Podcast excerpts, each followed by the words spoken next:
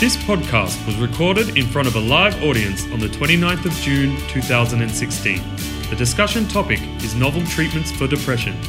Our panel members are Clinical Research Officer for the Therapeutic Neurostimulation Group, Veronica Galvez Ortiz, Clinical Trials Manager, Angelo Alonzo, Lived Experience Representative, Anna, and ex NRL player and also one of our lived experience representatives, Wayne Wiggum.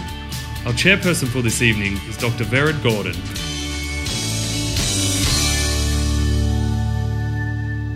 So, just to give you an overview of what we're going to be talking about today, we're going to talk about some of the brain stimulation techniques. Um, Wayne has already mentioned ECT and Anna's mentioned DCS, and we'll look at TMS in a minute. We'll go through what those letters all stand for. And we're also going to talk pharmacologically um, around the research about ketamine, which has had a lot of press. And so it may be interesting for you to hear um, where are we with developing ketamine as a um, approved treatment for depression in the future. So to start with, I might get um, Veronica to start for us and talk to us a little bit about TMS. Sure. So TMS stands for transcranial magnetic stimulation. It's a form of brain stimulation that it's non-invasive, which means that we don't directly access the brain. And what we do with TMS, um, TMS is actually approved in Australia for the treatment of depression. It's been approved for a number of years in America, but it got approved in Australia about a year and a half ago. And the treatment consists basically on placing a coil on the part of the brain that we want to stimulate. In this case, we place it in areas of the brain that we know are underactive in people with depression, and that generates a magnetic field that stimulates the neurons underneath the coil. And through this, um, we can kind of compensate for the um, underactive um, activity that's, that is happening.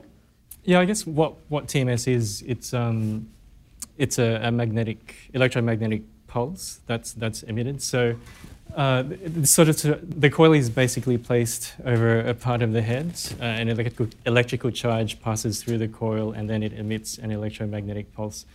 Um, and uh, so the, the, the, pulse rate of TMS can be high frequency or low frequency, and it can have either uh, excitatory effects or inhibitory effects depending on the frequency you give. So um, if you're treating left, the left side of the brain or the right side of the brain, you might choose different frequencies depending on whether you want to excite or inhibit uh, that part of the brain.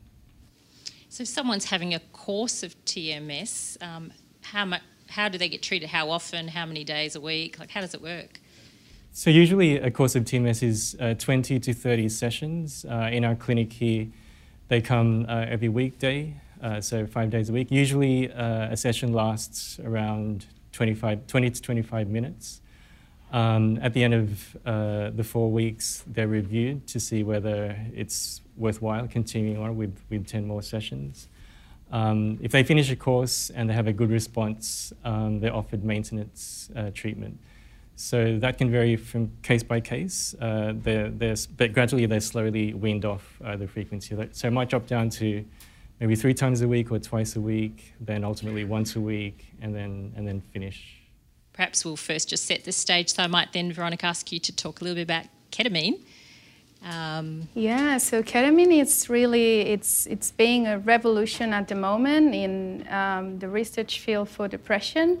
Ketamine has been known for years. Um, it's used clinically as an anesthetic, and it's also used illegally as a drug of abuse. And um, the the really interesting thing about ketamine and the potential about ketamine, it's how rapid it can treat depression. So we know that with um, therapies like antidepressants or psychological therapies, you need um, 15 days, three weeks, sometimes even a month to start seeing a response in the patient. We know that with ECT, it's more rapid. It could be a week, it could be a few days. But what we've seen with ketamine is that once you have administered ketamine to someone that is severely depressed, they can be well in 24 hours, sometimes even less. So um, that's, that's the, the huge potential about ketamine is this one. but there's still many things and many questions that um, that we need to answer. How long do people stay well yeah. after an injection of ketamine? So that's actually one of the problems that we're facing at the moment. Uh, what we see generally in clinical research trials is that the people respond very quickly, but also tend to relapse quite quickly. The, actually, the average mm, time would be around two to three weeks, although we've seen people that has been completely well for six, seven months. So that's that's one of the things. Um, the response is very dramatic. It's very quick, but it kind of um, wears off quickly too. That's after a single injection. Um, but what we're trying to do here at Black Dog and what um, this new trial that we plan to do is set up is to test multiple injections to see if after more than one injection we can kind of lengthen this time of response. Okay, so we might move on to talk about um, DCS, and I might actually start with you, Anna, just to talk about what was it like receiving DCS treatment? What did you go through? Um, so it was an interesting experience where I had electrodes on my head. I think I was quite nervous at first, just because they're electrodes. and there is always the I, I didn't have very much knowledge about the whole process, but Angelo and Veronica were really great in reassuring me that the current is a lot is not is definitely not as strong as um, I thought it would be. Initially, in I think it was the first four weeks of the treatment, it was triple blinded, so I didn't know what I was getting, and I actually felt that I wasn't getting anything at the time. But after that, when I did know that I was uh, getting the treatment, all throughout it, actually, I should say, all throughout it, it kind of feels like a, a tingling sensation, and they're just placed in special in, in spots on your on your head and they do measurements and things to make sure that um, the electrodes are placed in the correct places. And sometimes sometimes it can feel quite quite like a strong current, but other times it didn't feel as strong. It sort of depended on yeah whether whether there was enough. I think it was the alcohol and the contact, the, the correct contact with the skin.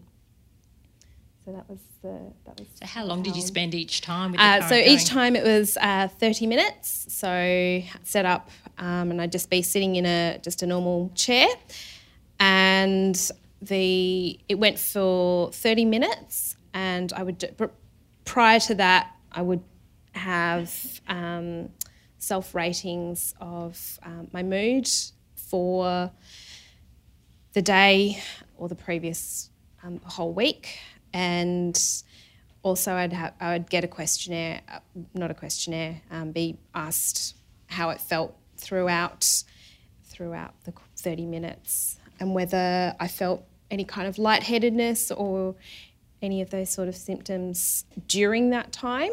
So I don't recall ever feeling any of those things. I think there was possibly once in the very beginning where I had just a little bit of a a little bit of um, a red mark, which sort of skin sensitivity, and that possibly could have been also due to some of the medications that I was on that my skin sensitive as well. There are different types of DCS machines. This is uh, one type of them. Uh, a DCS machine is basically a battery. And what it does is it passes an electrical current in one direction uh, through these two leads. And uh, these leads are attached to these uh, rubber electrodes.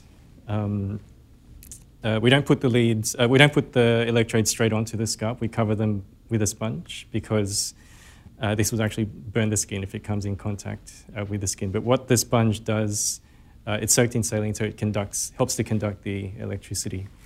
Um, what it does is it uh, applies a very weak uh, or mild electrical current, um, and we apply it to a part of the brain that tends to be underactive when people are depressed.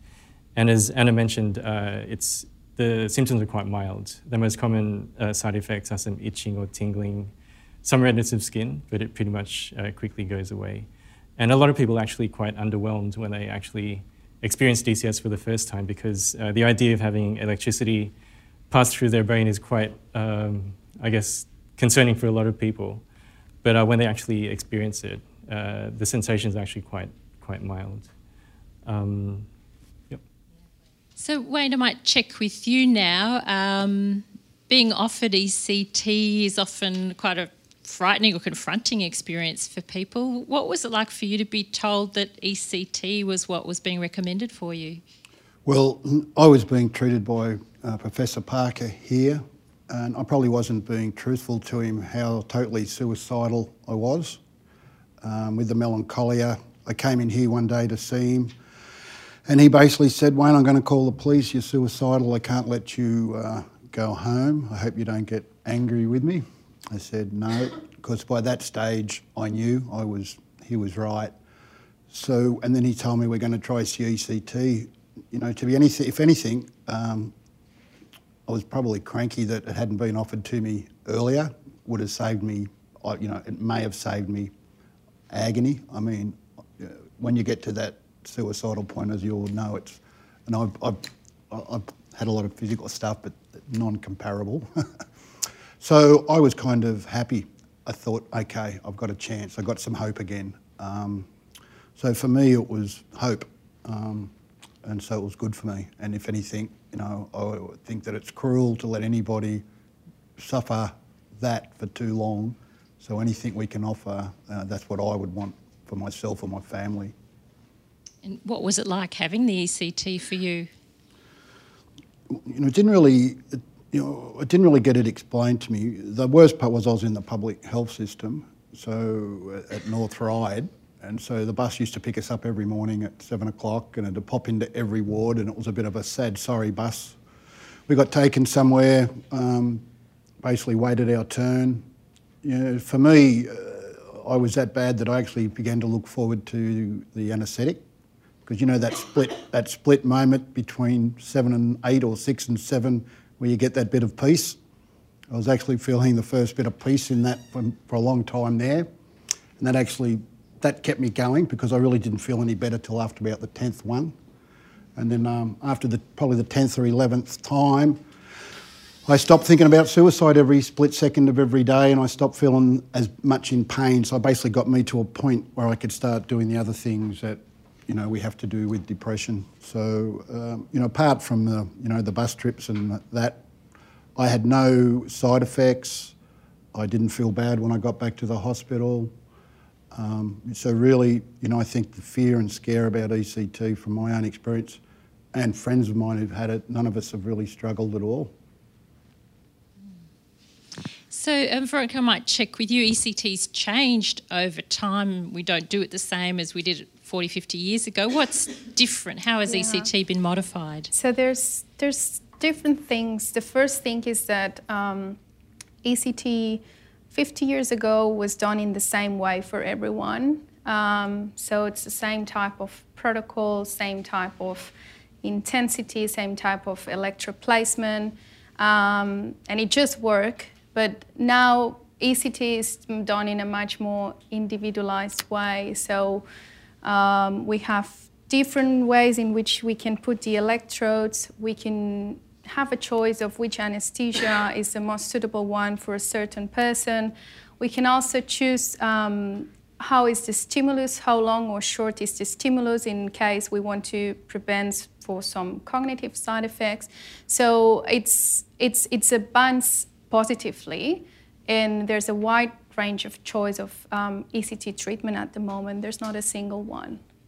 We're still fighting the stigma though, so that the, the advances have been very technical, um, but on the other way around, there's still a lot of stigma, fear. Um, I'm very glad um, you can speak about it and you speak positively about it. Many people that have had positive experiences um, with ECT don't actually want to speak because of the stigma about having had depression and on top of that, having had ECT. Often, um, in my experience with my patients, ECT is kind of left, I guess, like with Wayne, as a real last resort, kind of the last thing. What explains that? Why, do, why is it like that? Um, part of it sometimes is the resistance of the own patient. So um, I found, and this is a, a, difference I found here in Australia, um, people is, is more resistant to have ECT. I don't know why. In Spain, people accepted it more openly. Um, part of it is that um, there's there's more antidepressants now that you can use than there were before. Um, there's other things that are coming up too, like TMS. It's a kind of an in-between option. Um, but I don't think it should be left as a very last resort. Like for people who is acutely unwell, um, you shouldn't wait. Like ECT should be prescribed at first treatment option. There's a lot of fear about the cognitive side effects um, in the population, and I think that's also um, a reason why sometimes it's left as a last resort. Um, but we are also getting better in, in how do we manage um, these cognitive side effects and how we can reduce them. There are still side effects from the treatment, the cognitive ones, we know that. Um, but with new forms of ECT, we can make them much less um, severe. I believe ECT can be given either unilaterally or bilaterally.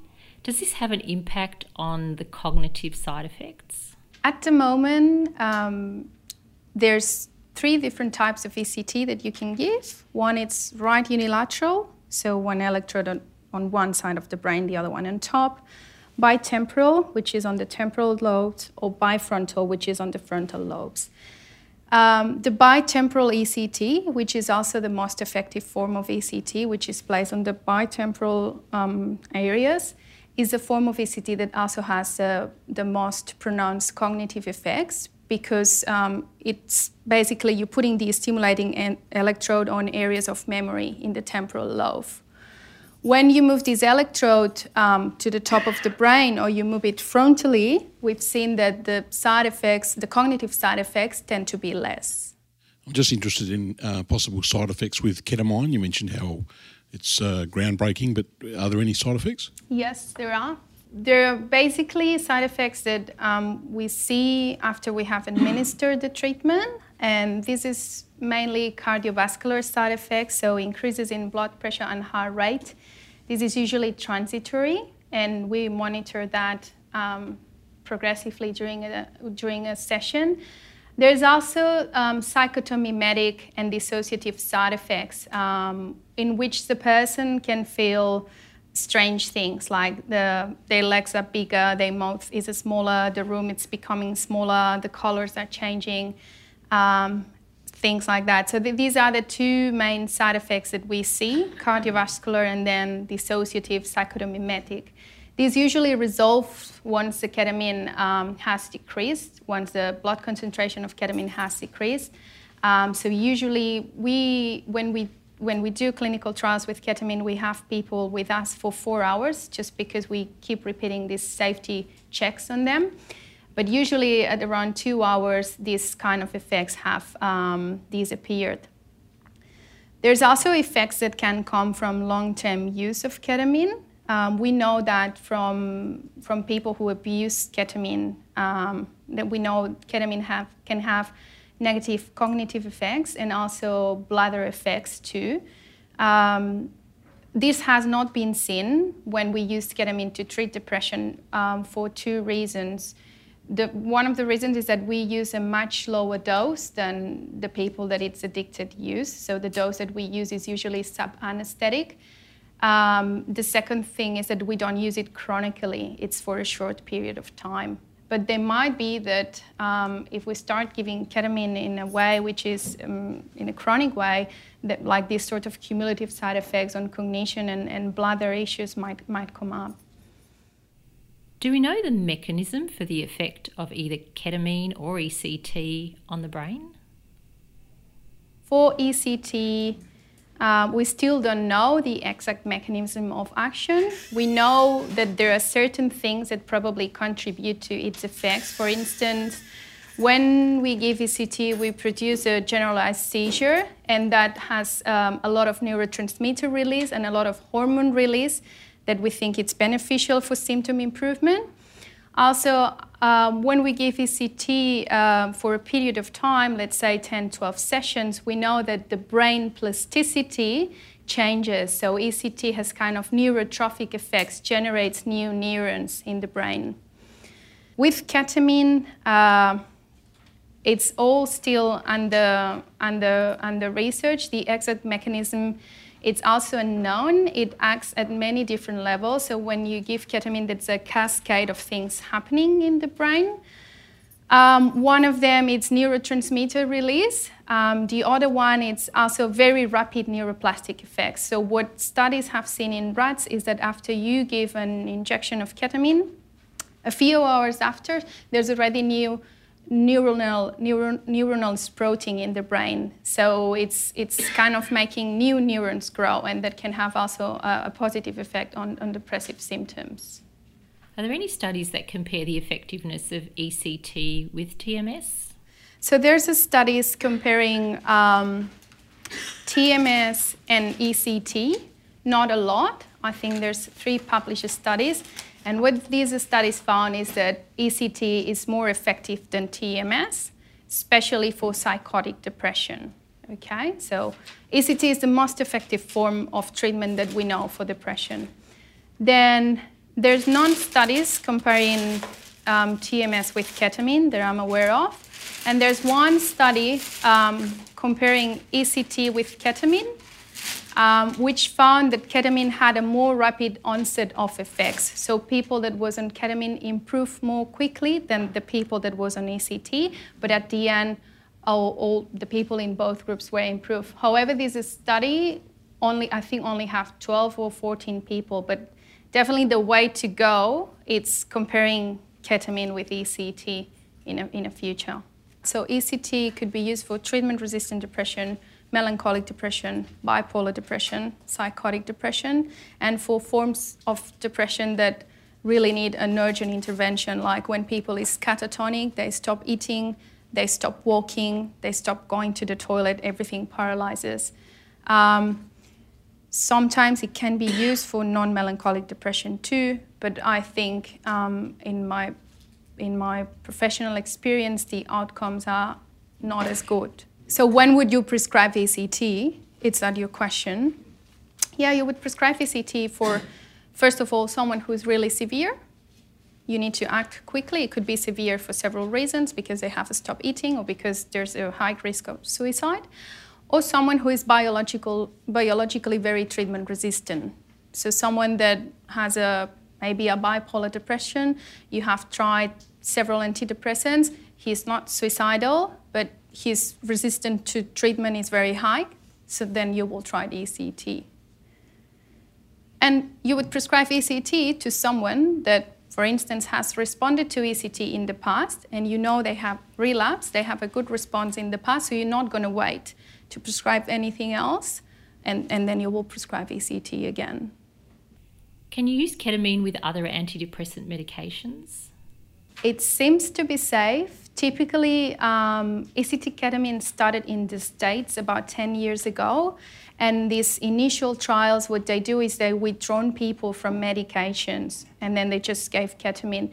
But since research has progressed, um, lately the trials tend to maintain the people on medications. And the trials we've run here at the Black Dog Institute, we keep people on the same medications for the duration of the trial. And, and yes, it seems safe. The dose of ketamine that has been typically trialed on research is 0.5 milligram kilo.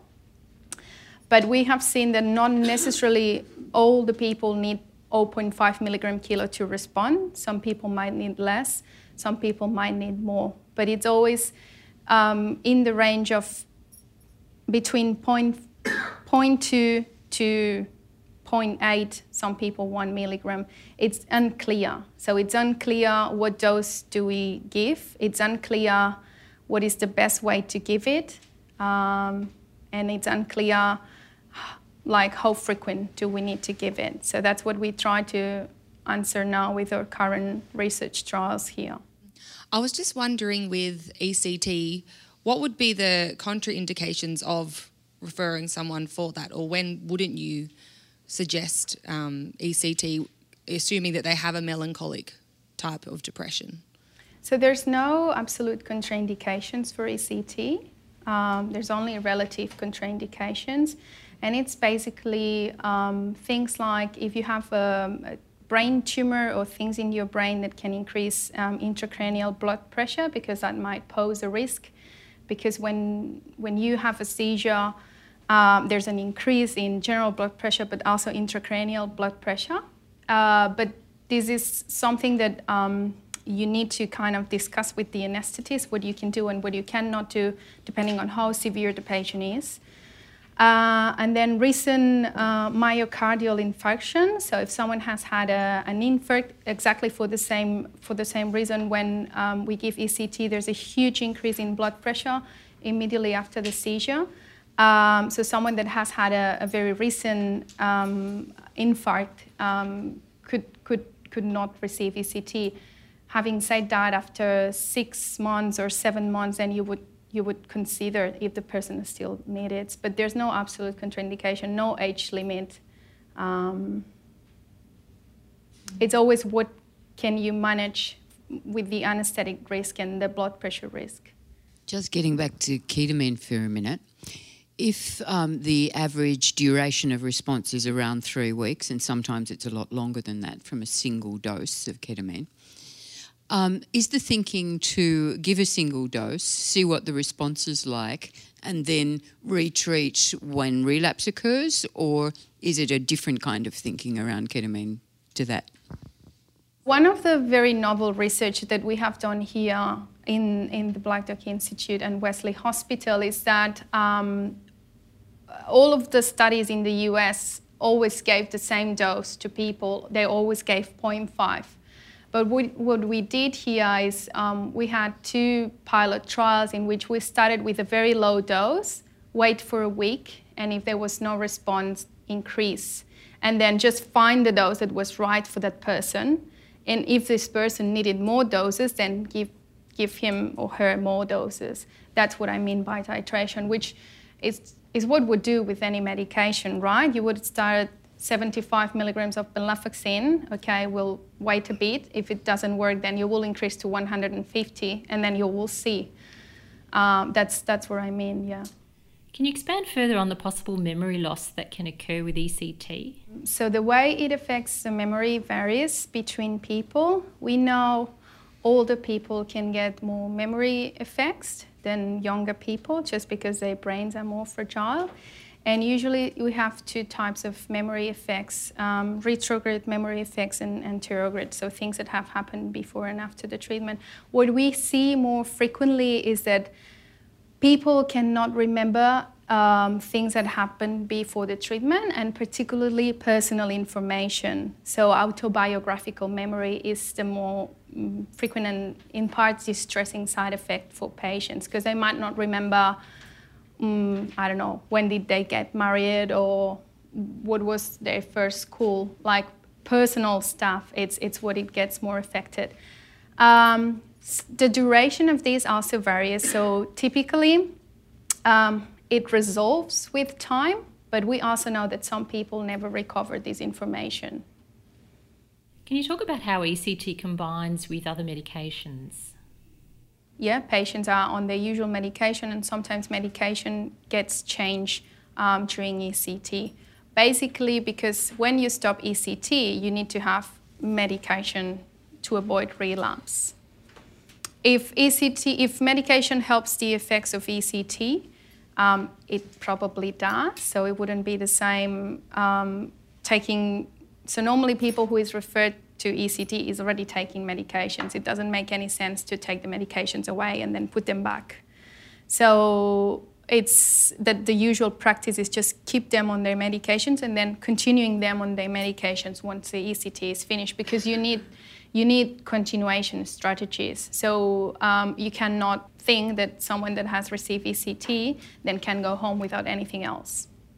Anna, I'm curious, um, what made you go forward with the DCS? Um, had you tried other treatments that hadn't worked, or did you not want to use medication? Like, what was the. Um, so, I first uh, t- was put on an antidepressant um, an SSRI when I was 21, um, so uh, 2008. Um, and I had been for a number of years on and off um, antidepressants. And it wasn't until um, 2000 and, um, 2012 um, that I was admitted uh, to um, a private hospital after a suicide attempt. Um, and it was, it was actually only after that that I was diagnosed with bipolar depression. Um, and they, um, one of, I think one of the things is that sort of partially caused by the antidepressants. I was then put on um, a num- I was trialled for almost a year, uh, just over a year, on a number of different um, medications. Um, so, a combination of antidepressants, antipsychotics, and mood stabilizers. Um, and I think I tried probably six, probably a combination of six different um, drugs at the time. Um, but I had quite a lot of the drug side effects. Um, so the from the lithium, um, the weight gain, um, and um, a few of the other side effects. When I when I was first told about the trial, um, I think one of one of the main reasons I wanted to um, try DCS was just to get rid, just to so that I wouldn't have to take as much medication um, to reduce the side effects of the medication. Um, when I started DCS last year, I was on four um, medications, um, and now I'm on one mood stabilizer, and um, that's um, that's been really good. I um, having said that, I, I, still, you know, see a psychologist um, and do a lot of. It's not just um, sort of a one one form of treatment, um, sort of like a combination um, that I've yeah I've been on one. Um, I, I, think I stopped. I had my last DCS session just about six weeks ago, and I'm yeah, still just taking the um, just the Epilim. Yeah, great. Thanks for sharing that. And um, I might check with you as well, Wayne. Um, how is the ECT for you fitted in with using medications or not using medications? Um, how has that worked for you over the years? Well, uh, for me, and you know, this is just, I, am not sure if this is right, but after I had the ECT, I they changed my medications, We're still playing around with it, Parnate, Epilim, uh, Seroquel. What it seemed to me that things had never worked before, like I'd had every tablet in the book and nothing worked. After about three or four weeks after the ECT, I felt that the trees got greener and the sky got bluer, and I felt that that was the tablets working for the first time. Um, and I thought that was because the ECT must have done what it does and to make it work. But again, you know, I had to do all the other things that we all know that you have to do, you know, when you're struggling. But I, I felt that. That's what I thought. I thought this has made this work, uh, you know, but that's just a personal feeling. But I am in a men's group um, when there's several other guys in there that have had ECT, and they'll all say a similar thing. You know, we, we, are fairly similar in our thoughts about it. Um, so, you know, and that's just a, a very small sample, but that's what you know we believe, or, and I believe. So it might be interesting to speak more widely um, for Angelo and Veronica around how do we decide who should have TMS, who should have DCS, um, which treatment for whom, where's the place of these new treatments um, in our thinking? Just in terms of where these new brain stimulation techniques fit in, um, there haven't been a lot of direct um, studies comparing, um, for example, TMS or DCS to an antidepressant. Um, there are only a couple of studies that I know of that uh, compared uh, direct current stimulation to an SSRI. And what that found was uh, combining DCS with an SSRI was more effective compared to receiving just one, either an SSRI or DCS by itself. And both were more effective compared to just a, a placebo. Um, but there are many different types of drugs out there, so it's hard to say, it's hard to generalize whether that's going to be the same with other uh, antidepressants. And I guess um, what's sort of affecting, you know, what sort of people choose uh, TMS or choose to do a clinical trial like Anna did is their experience with uh, sort of the existing uh, treatments out there or their reluctance to try established treatments like uh, ECT. So some people might initially typically try antidepressants first because that's often the first sort of frontline treatment that the doctors prescribe. Um, if that doesn't work or they can't tolerate um, uh, the side effects from antidepressants, then they might look for non-medication treatments. And um, you know, initially, the, the doctor might think ECTs actually would be good for them, but because of their reluctance, they might want to try something more mild uh, to begin with, like uh, TMS or a clinical trial like, like DCS. Um, so it's that, those sorts of, I guess it's what, what patients are prepared to, to take and also, um, also the, I guess the, the, the flavour of their depression. So, you know, TMS and DCS are sort of biological treatments. So um, you'd think that people with a, a melancholic or a biological flavour to their depression should be more uh, responsive to these sorts of to these sorts of treatments compared to something like, for example, maybe CBT. Although, um, having said that, there are, there are trials combining CBT with direct current stimulation um, because uh, DCS in itself with, with healthy people has been found to have uh, positive effects on cognition, so with working memory or verbal fluency.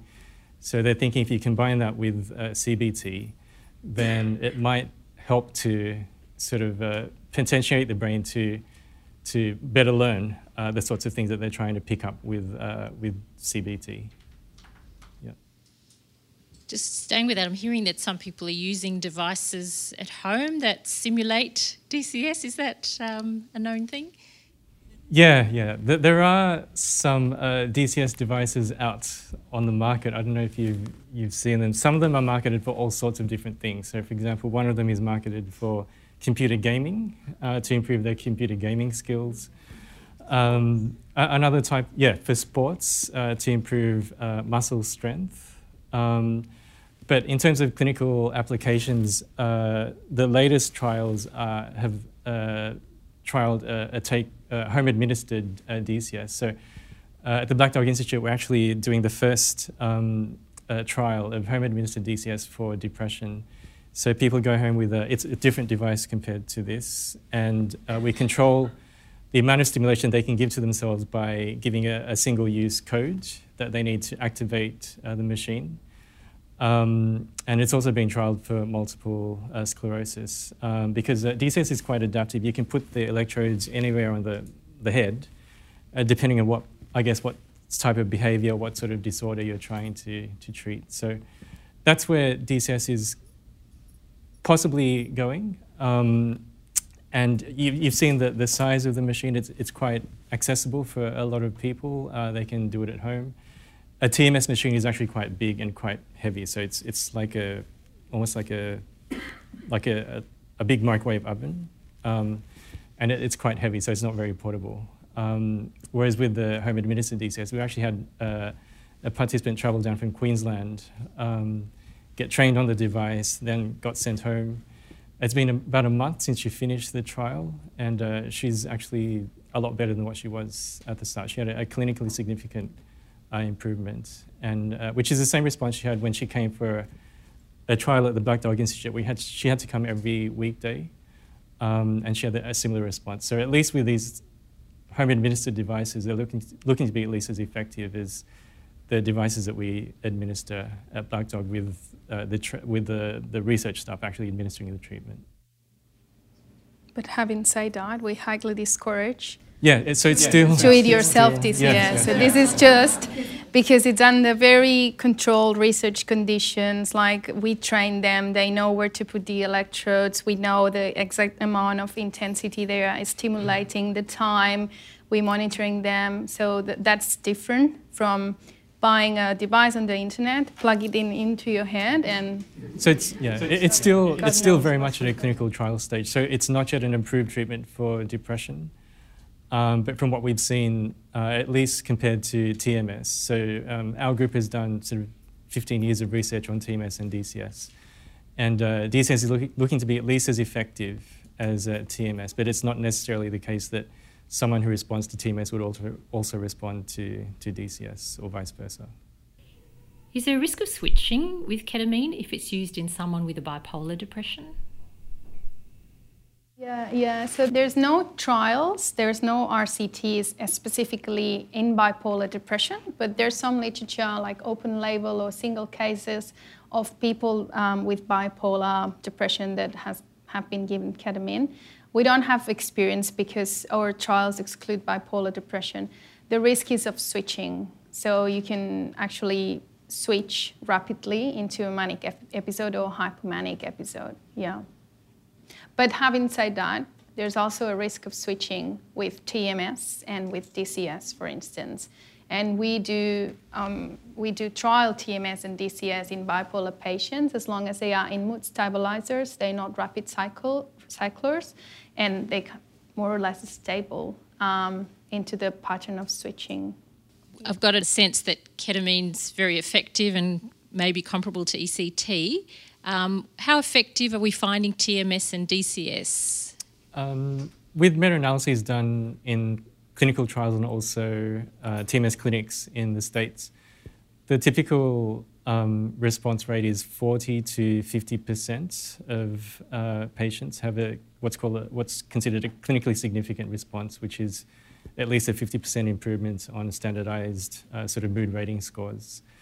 Um, around maybe 25% would have would still have a noticeable improvement, although not qualify for clinically significant response, and maybe 25% would have uh, no response uh, whatsoever. But having said that, um, it's not necessarily the case that you can generalize this to the whole uh, depression population because uh, you know clinical trials are quite stringent in what sort of people enter these trials. So what you put in could affect uh, what comes out. Um, but typically, as I mentioned earlier, for, for these sorts of trials, uh, usually people with uh, sort of a, a, biological flavour to their depression or melancholic flavour are the ones that are considered suitable for these treatments. So, so like in, in lay words, um, I would say that ECT and ketamine are at the top level of efficacy. So they, they're going to be efficacious like in most of the cases. And then at a at the kind of a lower step, we have TMS and DCS. So if you have a very severe form of depression or psychotic depression, you wouldn't prescribe them DCS or TMS. Like if there was ketamine available, you would prescribe them ketamine or ECT. So in terms of potency of effects, um, ECT and ketamine are similar, and then TMS and DCS are similar at a kind of more moderate type of effect. And I'm curious, Anna, it sounds like you, you had to go day after day after day for several weeks. Is it hard to keep up the motivation to? Uh, yes. um, I, I live, I have very supportive, I have a very supportive family.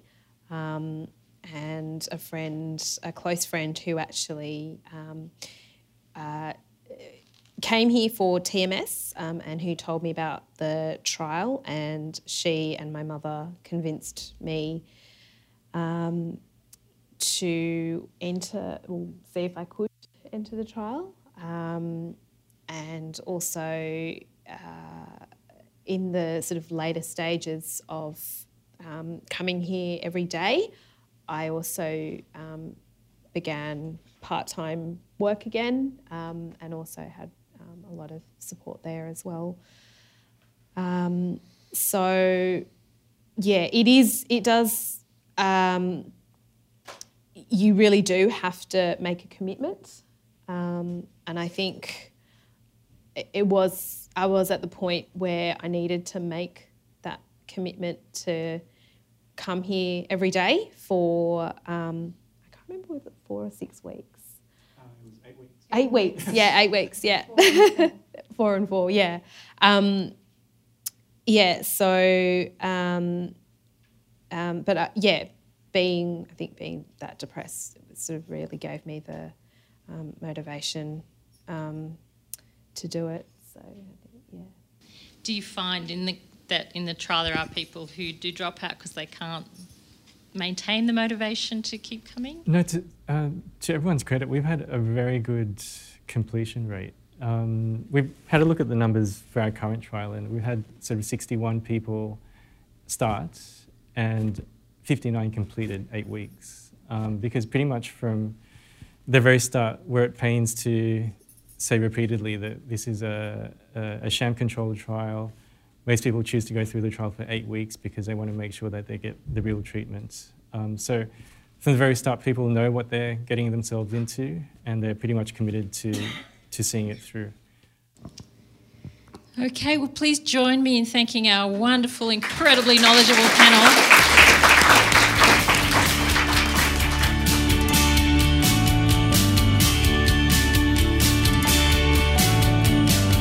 Thank you for listening. If you want to hear more of our podcasts, subscribe to Black Dog Institute on iTunes. If you're interested in knowing more about our educational programs and research, please visit our website at blackdog.org.au.